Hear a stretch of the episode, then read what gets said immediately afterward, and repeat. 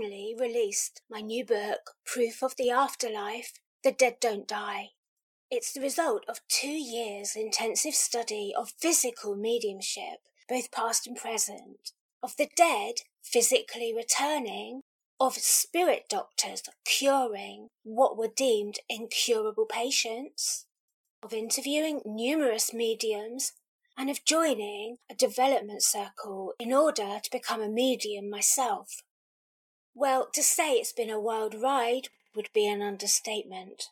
I've stepped into a mysterious, compelling, addictive, and utterly mind blowing arena where I've seen things I never thought possible, where I've communicated directly with family in the afterlife, had spirits physically take over my body. I've seen dead people. I've been operated on by a spirit doctor, and I've been poked, prodded, and tickled by spirit children. Of course, Unless it's personally seen, felt, and experienced, this is all understandably extremely hard to believe. And I'm as skeptical as the next person, perhaps even more so, which is why it's taken so long to put the book together, because I only wanted the real deal.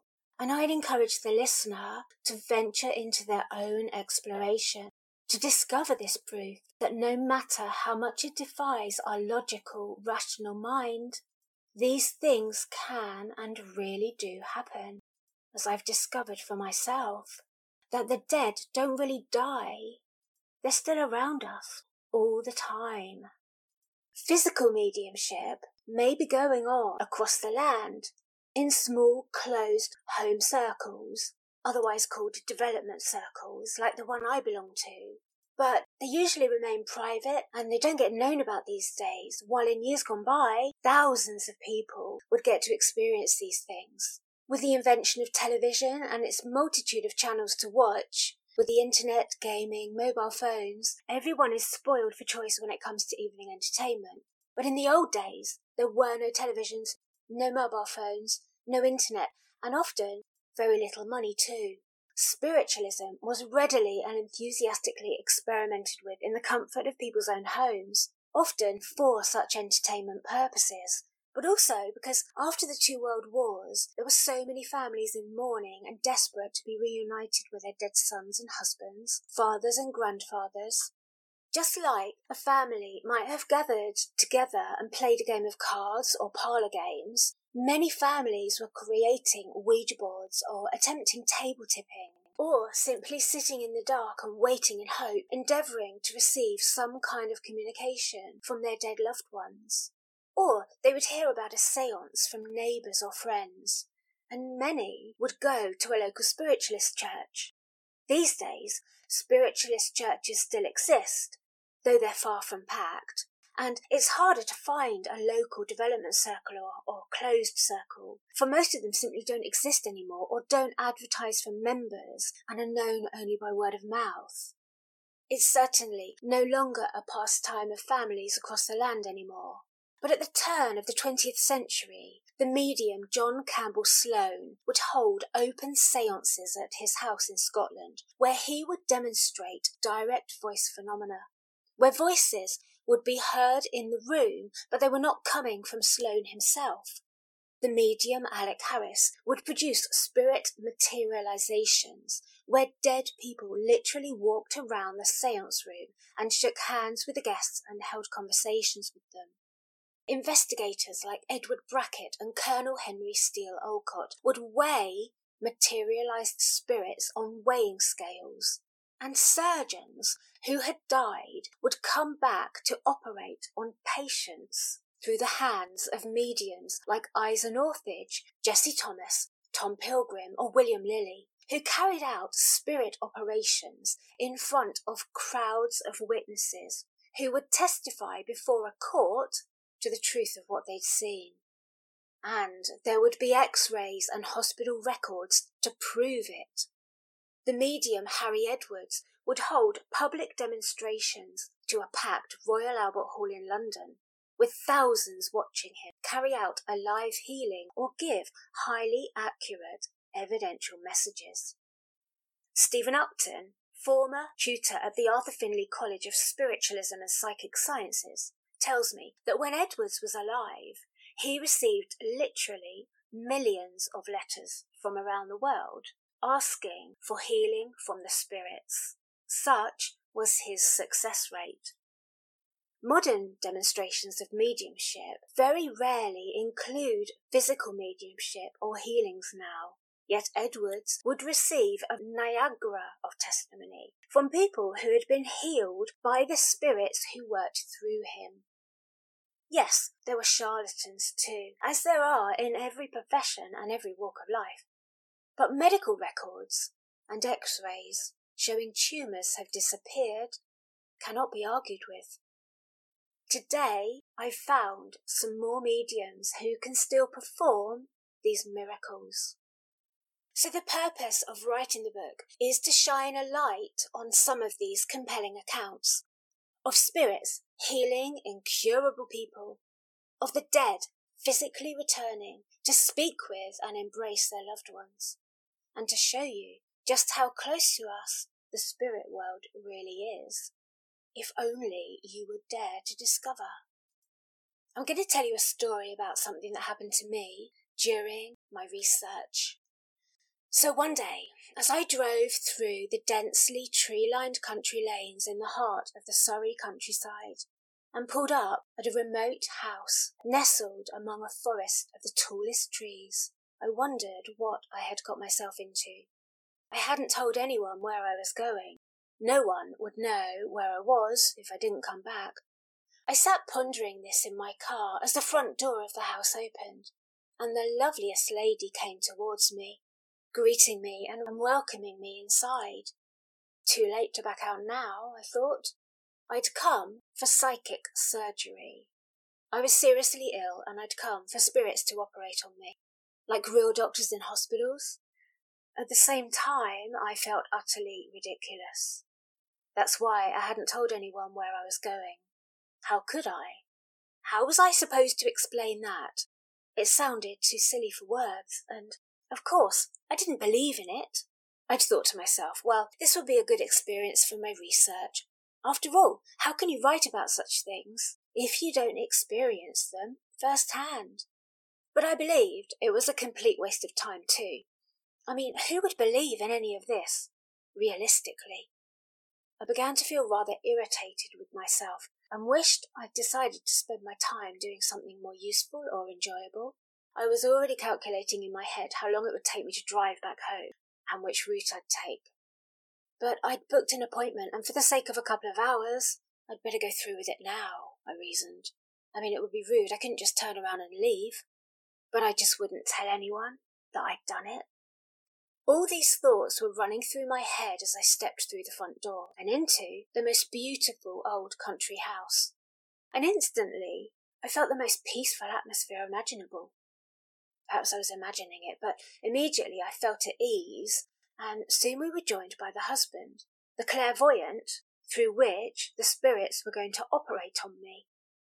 The sense of my own ridiculousness persisted, but at least I was meeting the most charming and charismatic couple, who could not have been more welcoming. They'd been clairvoyants and spiritual healers for many decades, and we chatted for a long time. In fact, the conversation turned to my scepticism of many of the mediums and healers from the past to the present, and their scandalous trickery and outright fraud. Surprisingly, they agreed with me several times and mentioned their own rather disappointing experiences over the years too. Like any profession and in any walk of life, there are some mediums in the past, and still today, who profit by pretending to be able to contact the lost loved ones of grieving people, or trick people at seances into believing a spirit is walking about in the room. But there are more genuine mediums too. Well, after an hour or so of chatting, sitting in their living room, which was full of old books and ancient artifacts, I was asked to hop onto a treatment bed for the healing session to begin. Lying there in the semi darkness, with a couple of small lights on, I closed my eyes and the couple got to work. I quite hoped it would be over with quickly. Soft music played in the background, and I lay there thinking, well, this is not going to do any good at all. I felt stupid, and I found myself thinking about the work I needed to do when I got back home, the list increasing as I continued to ruminate. Thought about the rest of my week too. Went through my diary in my mind for the sake of doing something rather than simply lying there and doing nothing. I found it very difficult just to relax and lie there. About twenty minutes later, I suddenly felt the sharpest sensations inside my body as if a scalpel was being used on me. It hurt, not excruciatingly, but it was very uncomfortable, and I wanted it to stop. I was also intrigued. I opened my eyes a fraction. Surely they weren't actually operating on me. I saw both healers standing on either side of me, and I could clearly see their hands. Neither of them were touching that part of my body. They were nowhere near it, and they were not holding any scalpels either. What I did see was a hand and an arm, exactly like you might see on an X ray image. I could clearly see white, bony, long, tapered fingers and a bony arm hovering right over the part of my body where it was hurting. I closed my eyes, thinking I had gone entirely mad, that I had to be imagining it. But when I opened my eyes again, I could still see the arm and fingers. I know, or at least I believe, that there are other psychic, supposed psychic surgeons out there who are simply charlatans, who probably simply use sleight of hand or the power of suggestion. But that was not the case here. I couldn't have been more sceptical when I'd walked into their house, and as I'd lain there, feeling entirely ridiculous. And yet, I did not imagine this pain and discomfort, and gripping, scraping sensations inside of me. They were too real. Of course, just about every rational person will dismiss this account, quite understandably.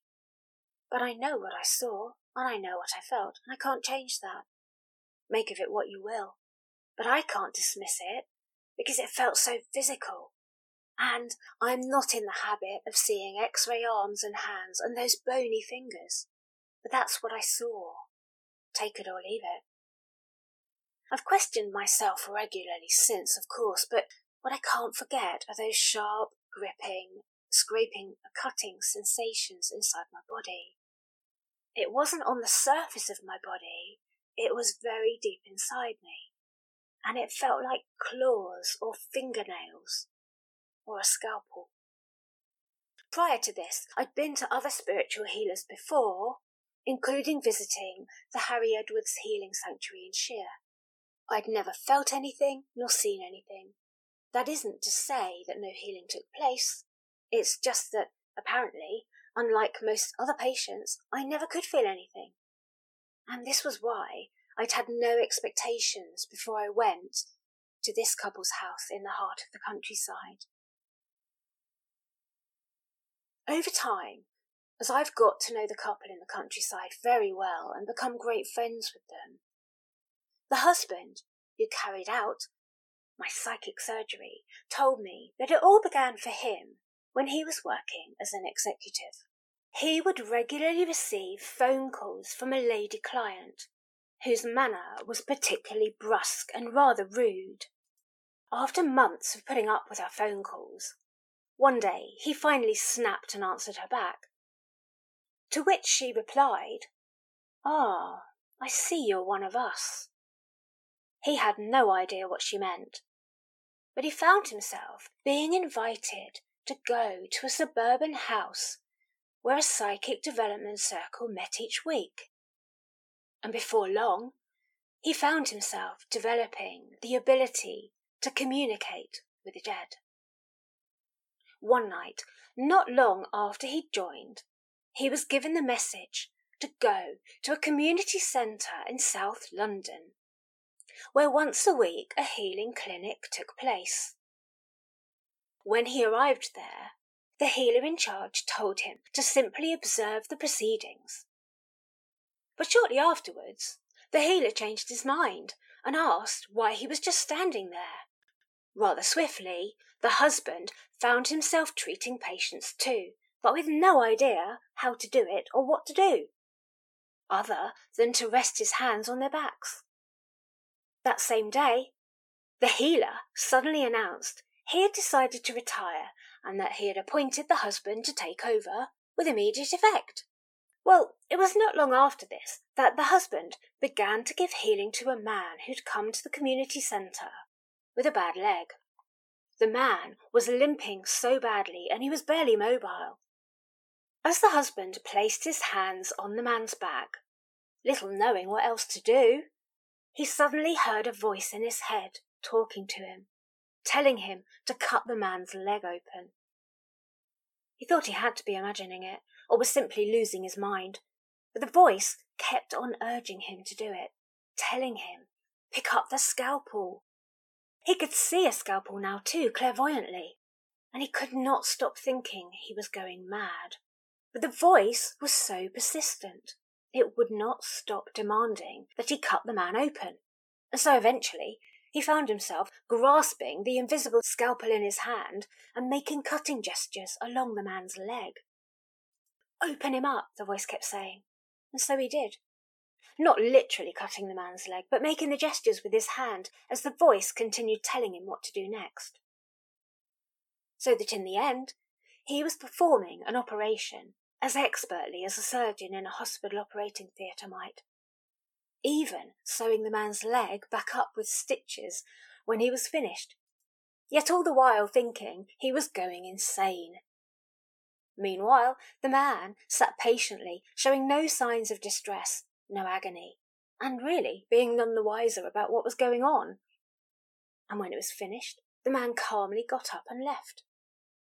Well, the following week, the man returned to say that when he'd got back home, his wife had been rather surprised to see him jump over the garden gate, rather than hobble through it as he usually did.